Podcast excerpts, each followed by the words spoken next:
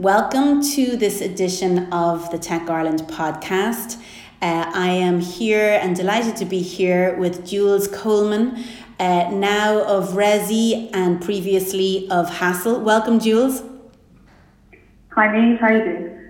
Great to have you on the phone from London. So, um, this podcast, we're going to dive into the topic of investing and funding for female founders, male founders, all founders, but it is part of the series that we're doing around female founders and their experience of investment as part of our 100 million campaign, which is the campaign that we launched on International Women's Day to track 100 million in funding for Irish female founders in 2018. We tracked 79.4 million in 2017, and we're going to hopefully all together as a community of female founders, co founders, and supporters in Ireland track to 100 million uh, by International Women's Day next year.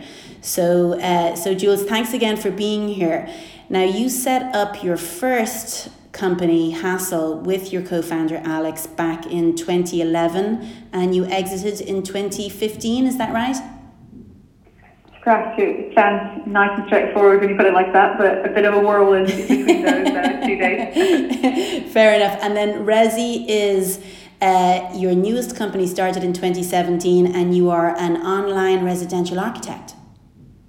Indeed, yeah. We've, we've gone from cleaning your home to building your home. so going up the value tree. Excellent. So, so let's step back into Hassle because that's kind of where your whole experience, obviously, with fundraising starts and, and is driven from. So take us take us on that journey from from day one and the angel investing you got at the start, or, or what even happened before that. Yeah, no, I, I wish the angel investment was on day one. That was on like day about 500 and something, I think. Um, so in, in 2011, I was a management consultant working in London. I, so I graduated from university in Dublin in 2006. I'd left during the downturn. I'd been working as a management consultant for, you know, five, six years. Um, and had enjoyed it. It has been a great experience working in big corporates, traveling the world, seeing how really large companies work. But it was also it didn't feel like the job I was going to do for the rest of my life. Um, so I didn't really know what I wanted to do. Um, and um, I had this this business idea kind of came during that time period, and I I I'd never started a company. The word startup actually in 2010, 2011 wasn't as prevalent as it is today. There wasn't, you know, a lot of literature around the place about angel investing or venture capital or, or anything like that, and we really didn't know how to get started. Right. Um, but luckily I had a, a couple of friends of mine uh, who were a bit well better versed in, in various components uh, of it. And so the, the, idea that I had back in, in 2011 was actually trying to find a local piano teacher, a little bit different than what we ended up doing the business in. Um, but it was this idea of trying to help local services and local commerce interact. And, and I was feeling that you know, all of these small independent traders were sort of being left behind, um, while big brands were sort of able to afford having websites and marketing campaigns and other things that your local piano teacher, dog walker, or house cleaner couldn't, and they they kind of get left behind in kind of this increasingly digital kind of online world. Right. Um, but really, it was it was a, it was an idea, and I had no real reason to think that I was the first to build it out or do anything. I was a management consultant who made PowerPoint for a living, basically. Um, but I had done economics and financial maths at university, and I'm a bit of a nerd. Um, and a friend of mine who's um, a computer science lecturer encouraged me to, to buy a book uh, that would teach you how to code and build your own website, to build a prototype of what this idea that I had in my head, um, and to see, you know, just to be able to show people what I was thinking of. And another friend of mine kind of was telling me about the kind of this startup world and encouraged me to read a book called The Lean Startup, which had literally just been published back then. Yeah. And it was both both of those two things were you know, really instrumental, I guess, on setting me on the right path. Um, and so what I found in, in the summer of 2011, I, I basically quit my job. Um, I was sitting in my bedroom in, in London, reading this book, teaching myself to code, building this website that made you looked a little bit like you could book a driving instructor or piano teacher or, or house cleaner um, and and kind of fumbling my way into kind of starting a business. Really, I, I don't think I really had a great game plan or vision as to where things are going to go. Hmm. Um, but we got a lot of luck along the way, and, and some of that first bit of luck was that we, we happened to hear about this accelerator program that was running in London, and just towards the end of 2011 we heard about it. It started in 2012, and it was actually the first time they were running in London. So I'm sure many of you have heard of a lot of startup accelerators these days. They've become very popular over the past, you know, six, seven years. But yeah. in 2011, they were a relatively new phenomenon. And, you know, in, in London, certainly, maybe in, in America, they've had them for a little bit longer. And then we applied um, with the idea. Um, uh, and, and, and they accepted us. And it was that validation of getting accepted onto this program that meant that Alex and, and Tom, my, my co-founders, decided to leave their job too and come on board and see, you know, what this little adventure might kind of become. Um, but it was a full year later that we actually secured the angel investment, uh, investment uh, for the business. And it was only after the fact that we kind of rationalized down from being this we do everything sort of marketplace of, you know, the, the, the house cleaners and um, the dog walkers down to doing, let's just doing one thing well, the cleaning. Um, and that was when we, we got the angel investment. We raised £250,000 um, from, you know, individual angel investors, nobody putting in more than £50,000 each, a lot of people putting in, you know, between 10 and 20. So a collection of people kind of getting this, that initial sum. Um, and that was, I guess, the proper turning point in us being, one, focusing on just doing one thing, doing it well, and being I guess what you call a proper business. So yeah. even at stage took two years. so it, kind of it, it, felt quite long and uh, torturous at the time, but we kind of glossed over it now, kind of like going back six years. Yeah, ancient history. Uh, did you did you when you went into the accelerator program? Did you give equity and get money then? We did. Um, so it was, I believe, it's been a long time now since I did it, but I believe um, it was 6% equity for £15,000 in cash, so not a lot um, uh, of either, I guess. Um, but, um, you know, for us, that was a good deal. You know, I certainly, in the second business in Resi, we did not give away 6% equity, £15,000. Um, but for that first business, you know, it, it wasn't a business, it was an idea at that point, and we were three green, you know, want to be entrepreneurs really that had never done this before. And what the accelerator gave us, you know, was was uh, invaluable, and, and I have no doubt that we wouldn't have had anywhere near the level of success we hadn't gone through that program. But if you just treated for the cash for equity kind of exchange, it, it'd be a very bad investment. But really, it's everything but the cash that they give you. And I, I do, you know, we, we were very lucky to go through a program that at the time it's called Springboard, that later became Techstars. It's right. sort of one of the better accelerator programs. A lot of programs have sprung up in the intervening years that are of varying levels of quality, um, and you know you don't want to be giving away you know a lot of equity you know for um, you know dubious uh, value. Um, yeah, it's definitely it needs to be the right program you know and the right thing for, for your business. I think that that makes a lot of sense, and I think that, that that's the first of I'm sure many good pieces of advice we're going to be talking about today from you. Uh, you know, think about the cachet of the program because that's what it gives you. The cash is going to be minor, and you're going to give away relatively speaking, quite a significant amount of equity. Um, you know, when you look back on it, if you certainly if you scale the business, but if it brings that cachet to an idea, to a group of people, and a stru- structure and a framework from which you can build, that makes an awful lot of sense. Absolutely. You know, I think um, an accelerator program is something that you probably do once. You know, we extract a lot of the value the first time around. Certainly, when we came to do Resi, you know, second time, we, we didn't feel like an accelerator program would be the right thing for us to do as a business. We, we had learned a lot uh, in the intervening years. Um, but it, it, that baptism of fire, but also structure that it gave. You know, it, they introduced us to literally hundreds of people, you know, from other entrepreneurs to people in industry to experts in various kind of, you know, um, specialisms from marketing to finance to, and, and then investors, you know, both angel investors and venture capital um, firms. And, and to, to get that from, you know, being three people that have come from, you know, big corporate world that literally knew nobody and nothing in this space, um, we couldn't have asked for more. But you also have to be in the place and the mindset to take that on board and take it in. You know, there was definitely people that went through the program that were a lot more closed off to what was on offer. Um, and kind of were pretty set that they knew what their business was and they were sticking with it no matter what. Um, and in that kind of work, you don't get this big benefit from it because, you know, it's, it's all about, you know, being open to kind of, you know, and malleable to, you know, finding what, what you should be. Um, and we were definitely a little bit pig-headed going through it as well, you know, from from the get-go on that accelerator program, early in 2012, people were telling us to focus and just do one thing well. And it took us about a year of hearing that consistently before we took that advice on board and actually went ahead and, and, and did it. Yeah. Um, but, you know, I think being an entrepreneur is that mixture of being stubborn and being flexible. And it's, it's a hard balance to sometimes find. Completely, and being able to bounce back when you're when, when you see the light later than maybe you wish you had. But I, I think yeah, exactly. It's it, it's it's all the learning process. So so then you got the angel investment. Did you say two fifty k from a group of different yeah, angels? Yeah. yeah. Okay. Yeah. And, Go ahead. We found with angel investing, and I think a lot of others have as well, is that yes, it was a you know a bunch of I don't know maybe ten or twelve individuals that made it up, but within that group there was probably three people that were linchpin investors that brought in their friends, that were their kind of syndicate. I mean, that you tend to find that in the angel investing world that there's there's actually very few people who are I, I mean, I think I think all angel investors are very brave because the likelihood is you invest that money and you never see it again. You know, you've got to be doing it for either altruistic reasons or you're a very, you know, um, yeah, you know, risk-taking kind of investor. Yeah. Um, but there's definitely still out of angel investors, there's very few that will make the investment decisions themselves. There's there's, there's those few kind of, you know, decision makers or deal finders, and then there's lots of people that when their friends that's pretty good at having a nose for a good company decides to put money in, they'll follow.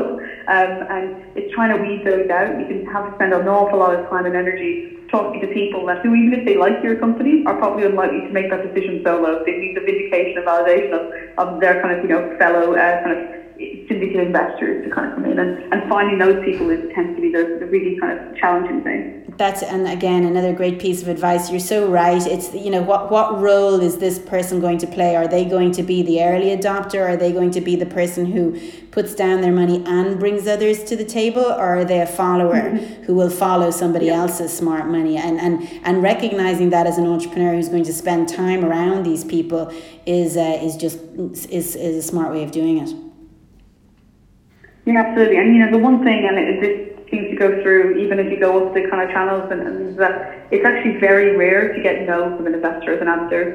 Um, you know, it's usually a lot more uh, ambiguous or vague. Uh, you know, oh, come back to me in a couple of months, or oh, be maybe interesting when you hit this milestone or that milestone typically code for no.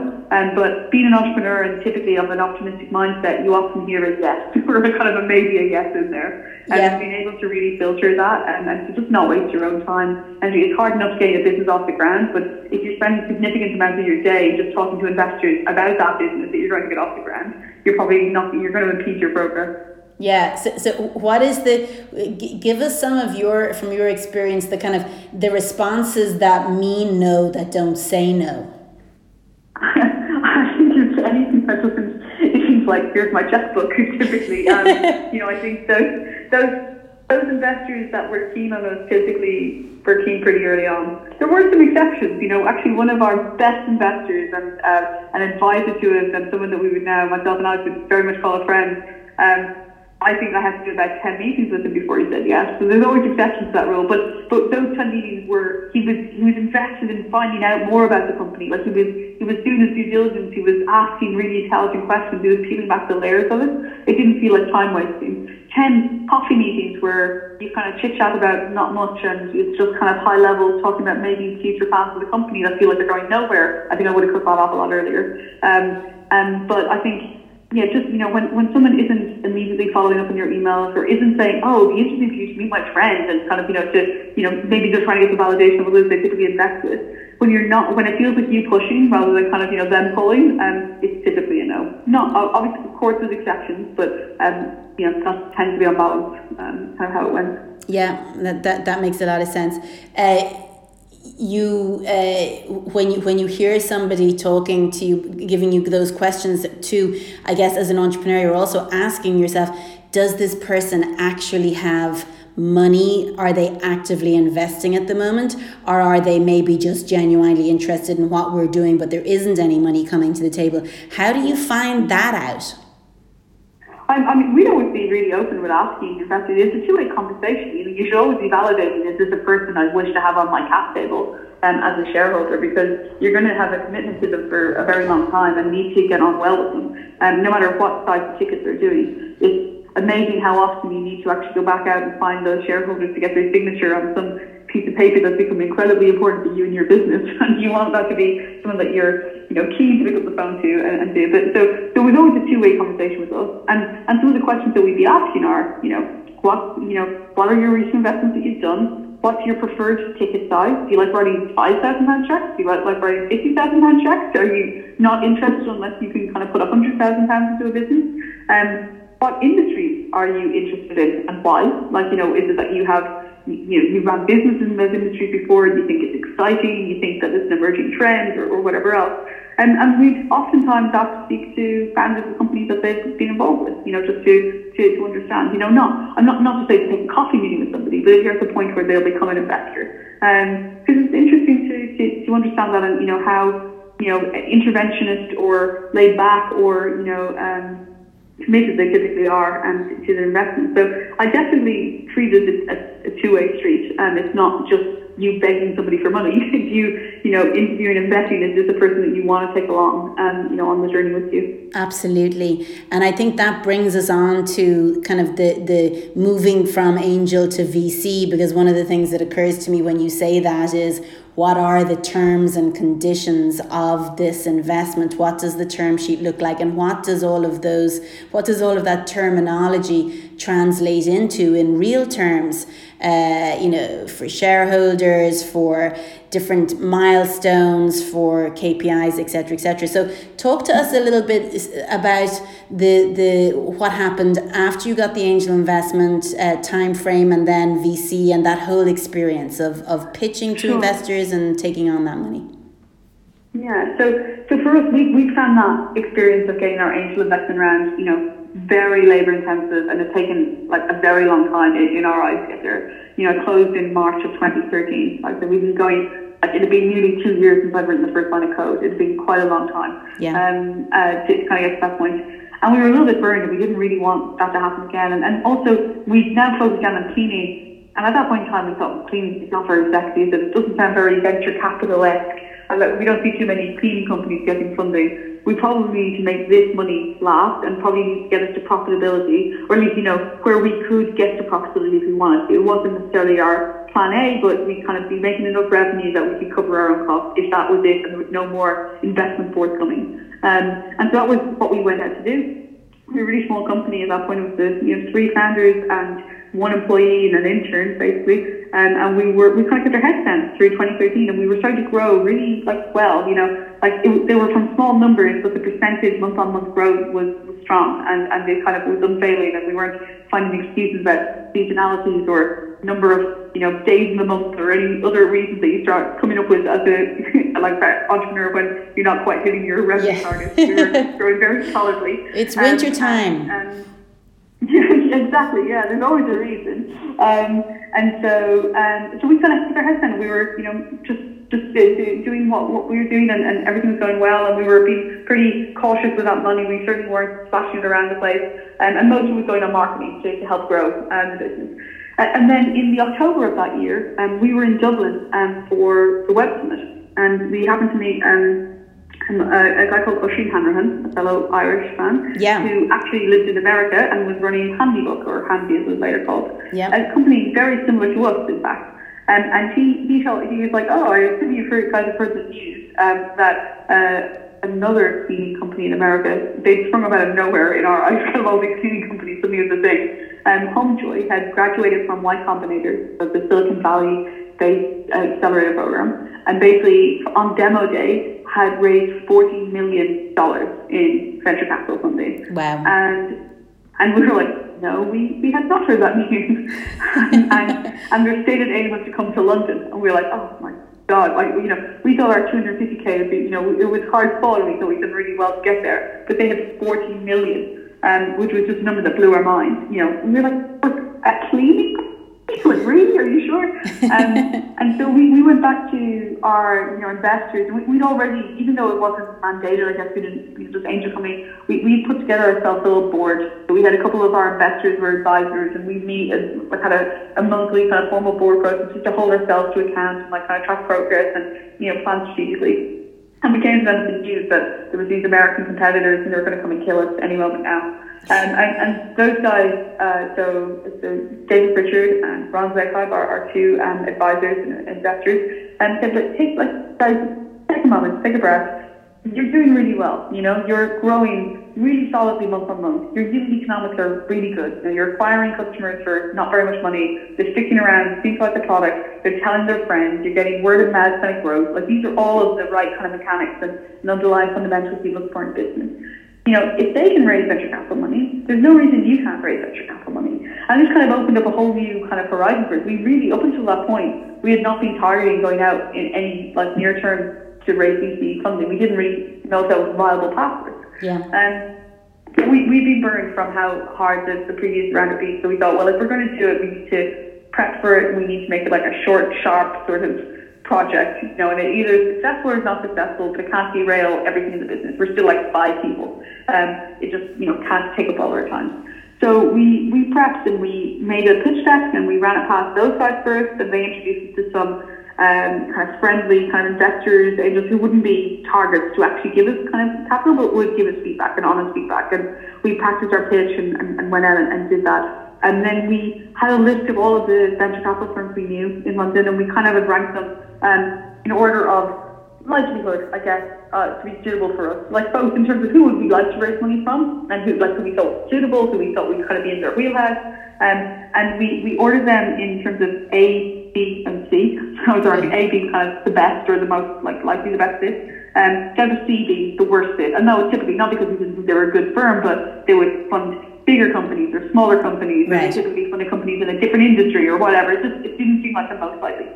Um, and so we actually pitched to some of the C's first, so those like really slightly people kind of to, you know, again, get that kind of pitch practice kind of going, where we're expecting to get a no back. That was kind of like, you know, that was the um, obvious outcome. Um, but we kind of, you know, the questions that they'd asked were likely to be the same ones that we get asked by the A's.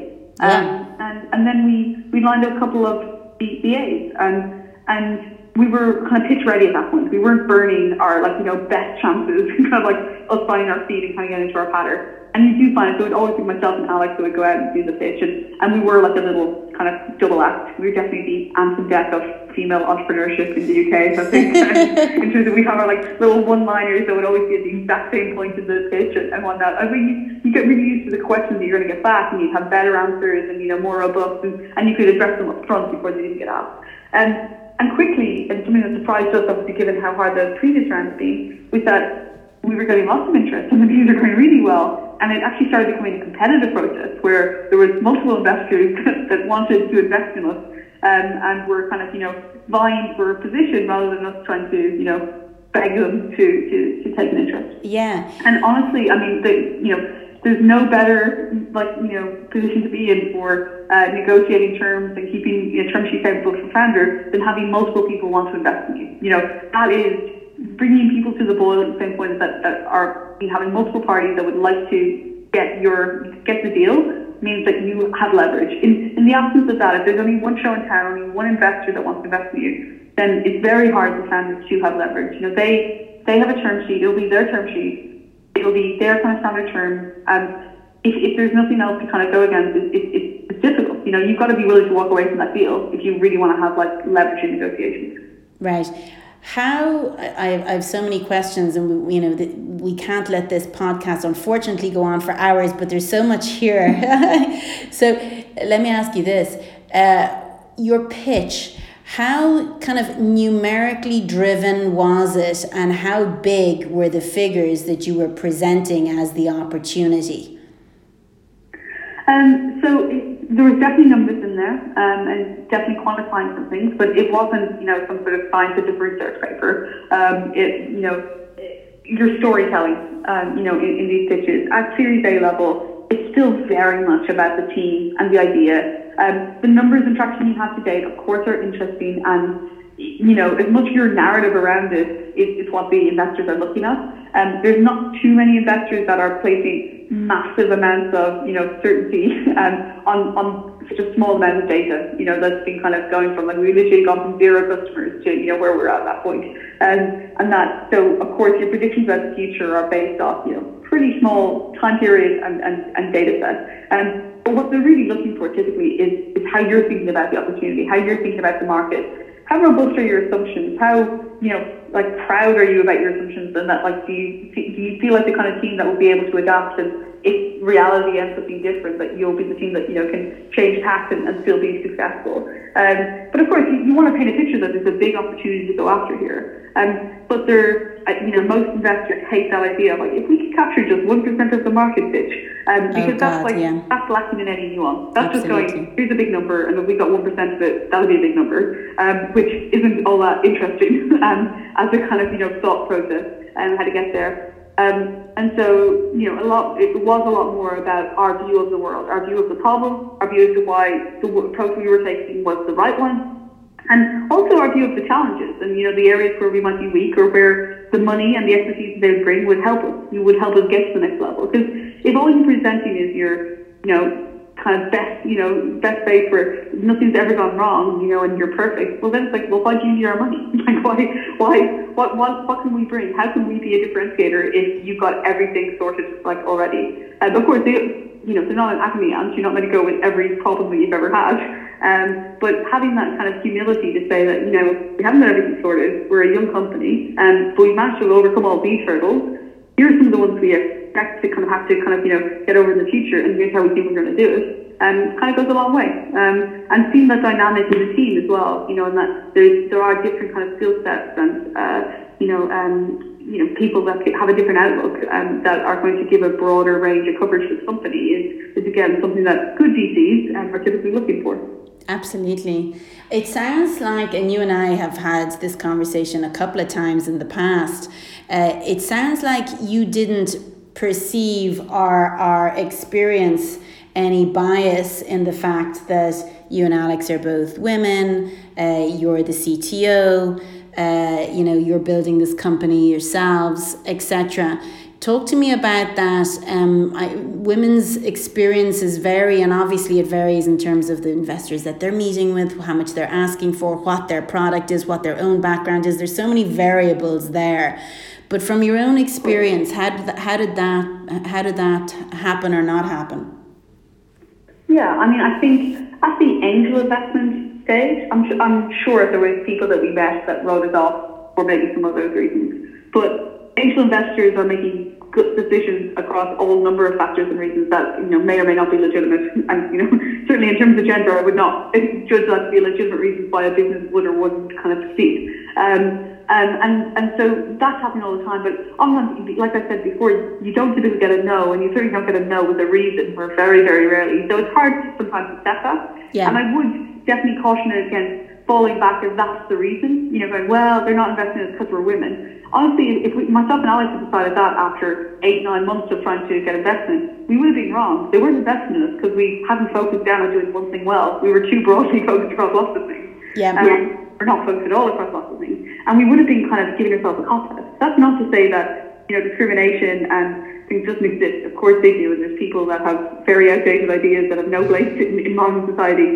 But we would have been giving ourselves a get out of jail free card and not asking ourselves the hard questions as to what this business could be better. And um, at the later rounds at, at venture capital, and, and again, we may have had a different experience if we it hadn't been a competitive process and the scenario with these American companies raising big money hadn't happened and we were, you know, trying a lot harder to kind of raise. But really our experience was we went out and multiple people said yes.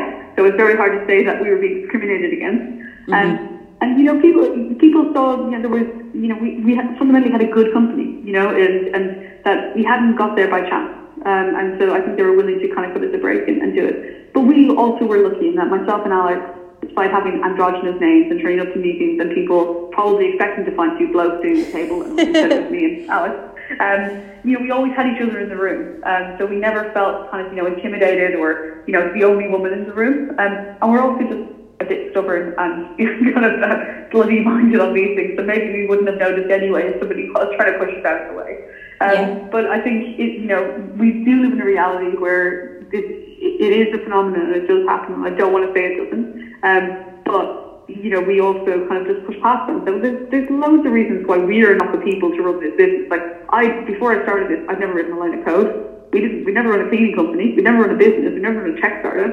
We never raised any money. And, you know, the fact that we were women, that's like that is like reason you know 962 of to why we shouldn't like be successful. Um, and with that kind of mindset, I think it just yeah we just didn't let it be a, a, like a, a, factor at the forefront of, of what was happening. Yeah. Um, and you know, I think, but for people that do experience it in, in introverted situations, like you know, call people out on it. You know, we I'll, we just wouldn't put up with it.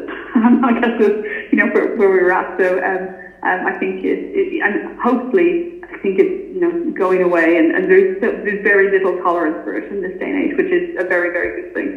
Absolutely, I, I, completely agree. But I think you, you've made a couple of loads of really good points there. But two takeaways for me. I mean, one is you had a business that at small scale had really good numbers and was growing month on month so it wasn't it, it wasn't a huge business yet but the numbers the the fundamentals were really strong and you were able to talk to those um, so you know, so you had proven something, right? You you, you needed yeah. to you needed money to go much further, obviously, but you had proven something when you walked into the room and you knew that and you had the numbers to prove that. And I think your other point about Alex being there with you and the two of you having each other's backs and being, you know, the, the, the founders of the company going into the room together, I think it's hard to overstate how much support, uh, how much importance that kind of support can give to female founders mm-hmm. psychologically. Absolutely, yeah, no, one hundred percent. We were so lucky to have each other, um, you know, and that, and that, you know, we, we, we always had each other's back, and you know, it's it's there was never that dynamic of kind of you know, feeling isolated at it. And there was always somebody to come home and rant to if you did happen to be on your own. Um, kind of when the meeting hadn't gone so well. Um, so, I mean, I think that's it. Any business, there's, there's many, many different factors, like look factors. You need to have a good idea. You need to work hard. But those two things alone, unfortunately, don't guarantee success. You need a lot of luck along the way, and, and we have that in many, many forms. But you know, there's one of those forms, the fact that me and my best friend happen to be very good at running the company together.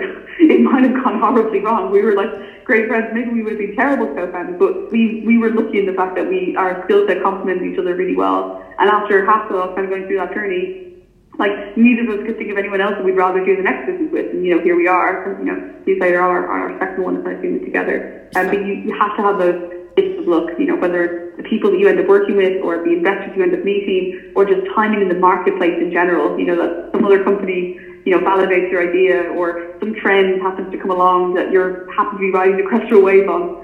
Um, you know, and, and those things are beyond your control and that's what can be so frustrating about starting a startup. You do everything right and those factors don't run your way, and or, or vice versa, you see somebody that you think is like had it easy because just everything went the right way for them, and, and it's uh, yeah, it, that's that's the bit you can't control. All you can control is you know, you know the the effort and the kind of execution kind of from your part.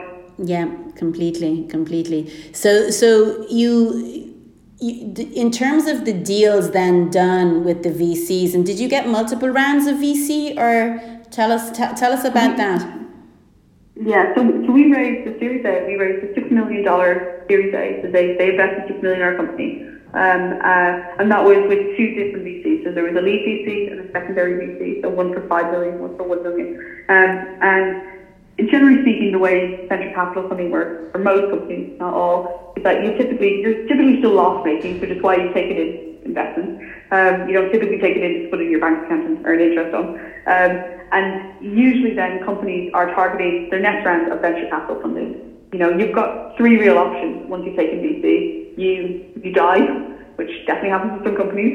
You continue down the VC track to your next round, so a Series B and a Series C, and they typically get higher values of money, or you get acquired, like US, so maybe you acquire or float. Um, very few companies would float on the stock market just after having their Series A, so really it's kind of know, acquisition journey out.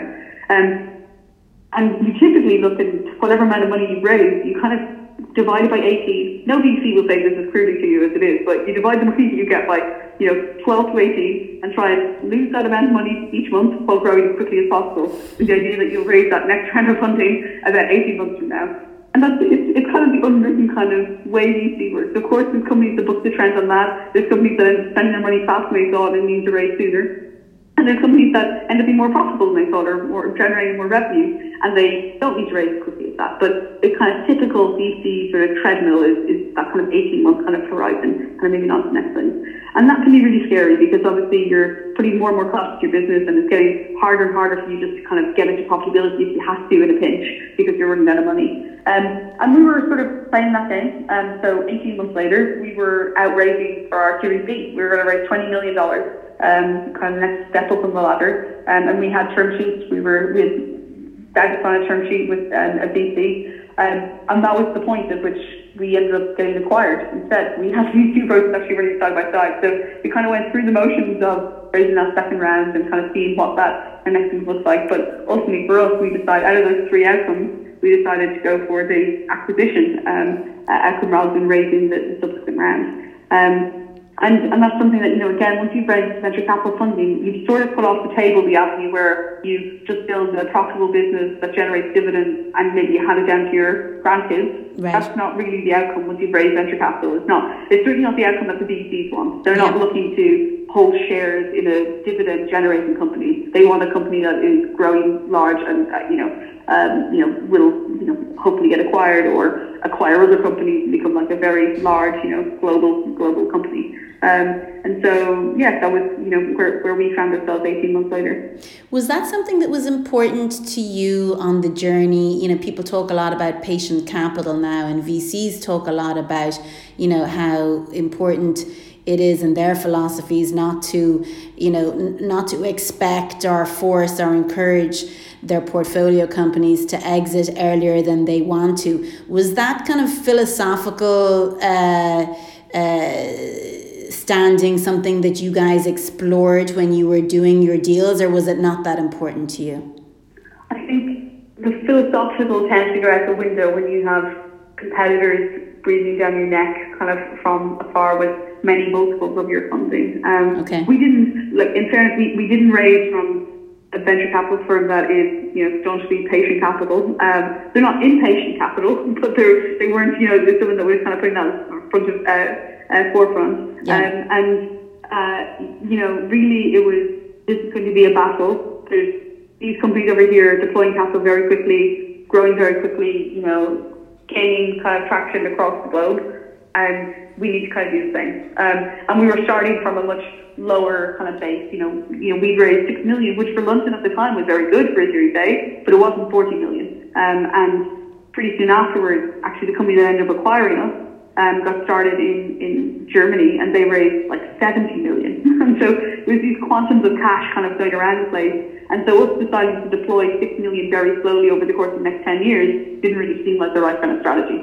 Um, but that was also driven just by our industry and the scenario that we were in. If we were somewhere else, you know, doing something else, it may well have been a different strategy that was, you know, kind of being, being explored. Yeah absolutely. And and it sounds like you are exploring a different strategy with Resi. So I mean, VC was good to you, you were good to it, but this time round, what are your thoughts in terms of investment and and and, and the way to go? Yeah, so, so after we got acquired within six months um, with the company, and, and then myself and Alex left, uh, we spent six months off, kind of recovering and looking back at how crazy the previous kind of four or five years had been. Um, and then actually we kind of switched wheels at the table for, for a brief stint where we became entrepreneurs in residence at a VC firm here uh, in London, uh, Index Ventures. So a VC firm we've known kind of through the journey. They haven't invested in us, but we kind of kept in very close contact.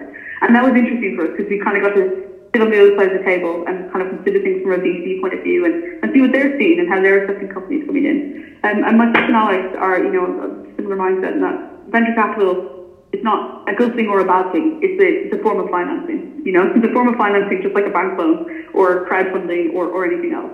It's not inherently good or bad, but it's, you know, a, a, the right or wrong approach kind of, you know, for, for companies depending on the scenario. Um, and, and we believe that actually it's, it's quite a small subset of companies that should take on venture capital funding. Many do, but only a certain subset really should and only a small subset can really take that level of money and invest it at the pace that's needed to re- return the you know rate of um, investment that, that a VC requires. And there's many other companies that are good companies that could be very profitable or lucrative for their founders entrepreneurs that should never take VC capital because they can't deploy it at that kind of speed. Um, and our new business, so Resi, so we're our we're we're not petrol practice effectively. We operate online, so we're you know we we serve from London, we serve nationwide, um, and we're using technology to bring you know a much more cost-effective approach to the world of residential architecture. Um, but we don't really feel, at least not currently, you know, 18 months in, that we could take in six million or 10 million and deploy it quickly enough to kind of get those returns that that we need it, it needs to be a little bit more patient, a little, a little slower. We need to focus on quality. Nobody wants, you know, architectural plans for a house that won't stand up. you know, there's a quality level that needs to be with, like upheld. Um, and, and, and we don't want to put that pressure on ourselves either. You know, given our track record of having, you know, built and sold a company, you know, without without being arrogant, we probably could raise around of funding right now. But we don't think it'll be the right thing for the business. And we don't think that it's a mark of validation that somebody's willing to give us, let's say, you know, a few million pounds. it, it, it's just a form of financing, and with it comes obligations, and, and that doesn't feel like the right approach for us. Um, and I think we definitely, we kind of stumbled a little bit into taking VC financing the last time around. And I'd be lying if I said that there wasn't a sense of validation and, and cachet with kind of, you know, they're like, oh yes, we've raised six million from a, you know, a highly thought of venture capital firm. We have this article in TechCrunch. Right. There's definitely an element of that in kind of our thinking. And and this time around, I think we just we, we see it for what it is. You know, it's not like like I said, it's not a good or a bad thing. It, it, it's just funding. um, and it doesn't feel like the right approach for us, at least not now. Not saying ever, um, but it's um, not what we want to do. We don't, you know, need that to kind of. It's not a, a check uh, mark that we need to make on our kind of like tick list of what a good startup does in year two. Um, you know, a good business is just one that's growing and building a product, you know, that customers really love and a company where employees like to work. um, and that's, that's what we're focused on. Um, and the financing that we take in will you know, be dependent on what we want to do, but um, we're, you know, we're kind of don't want to just jump on the treadmill just because that's what kind of you.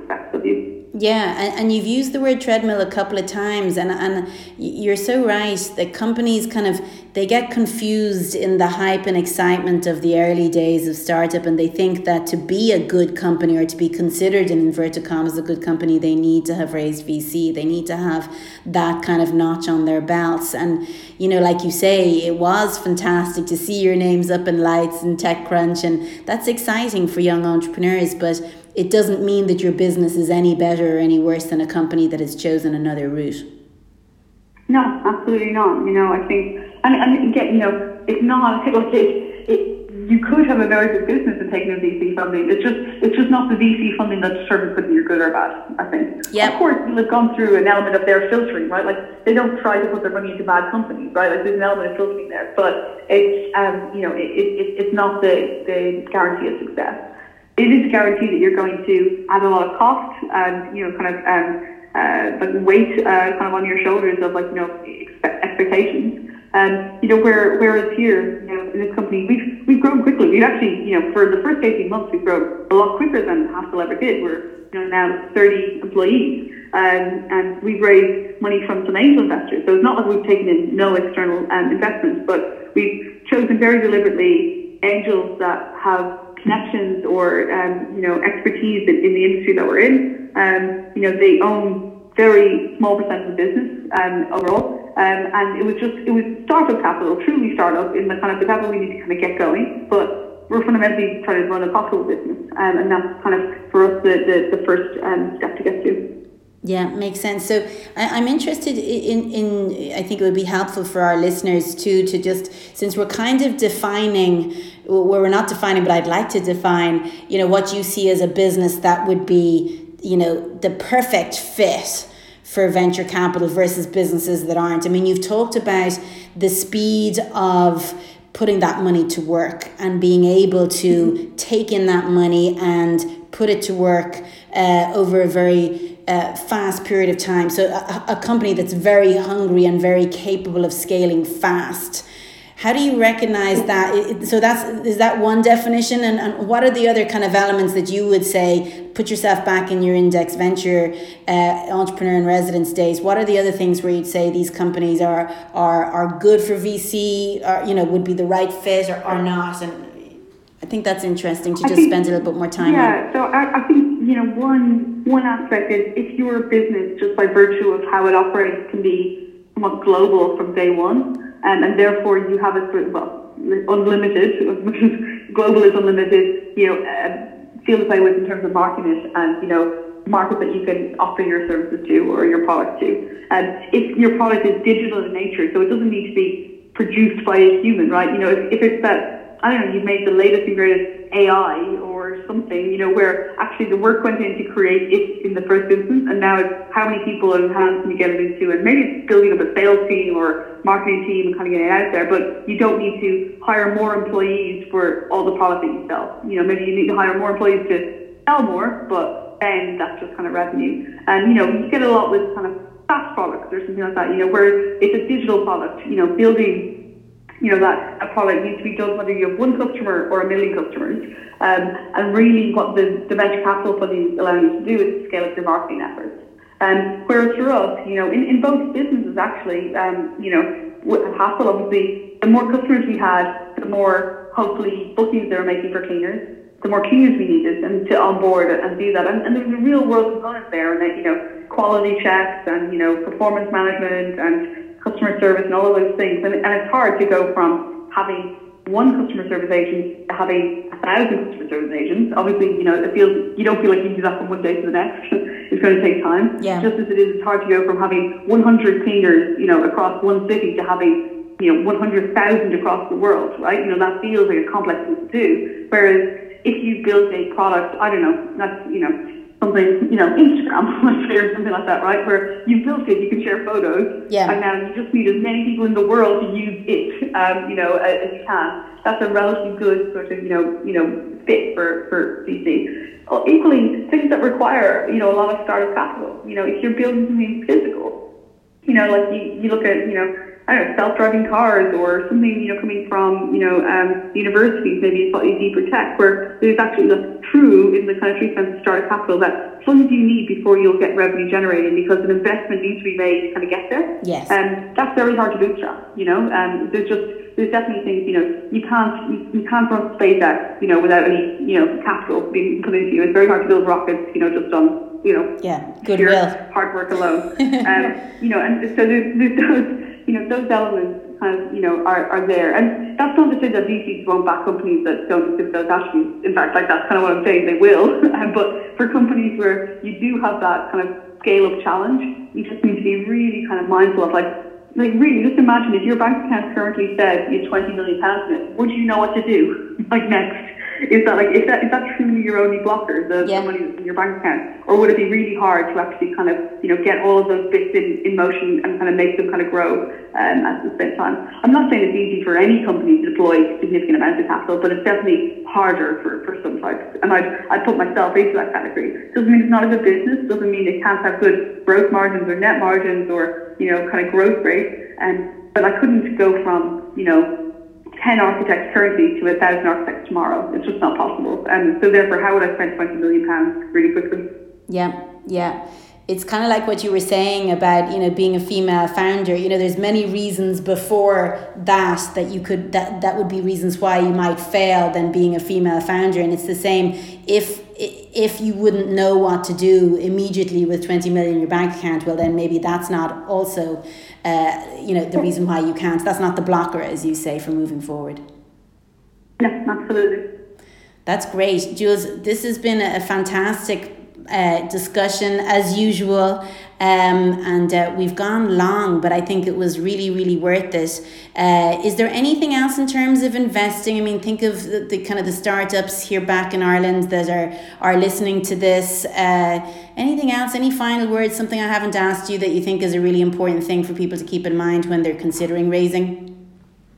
I think if, if you ask any founders, um, they will say that you know, when you're raising investments in those periods of time, and, and hopefully are just periods of time, not a constant kind of thing, um, that you, um, it's very hard to um, keep your focus on the business itself. And that it, it, it's kind of contradictory or, you know, uh, it, it, feels like it, it's unfair in that at the very moment that you want your traction and your revenue and your kind of, you know, whatever growth metrics you're using to be at their best, you're distracted by doing something else.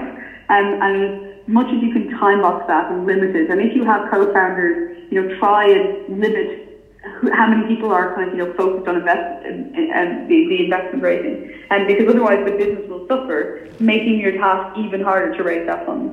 Um, and so you know for for us, you know certainly at the angel round, Alex would take the vast majority of first meetings, and if they were starting to look promising, then I'd be brought in to kind of also do it. But when you know if, if they weren't, then I was back in the office writing lines of code and making the core product better and trying to grow the business.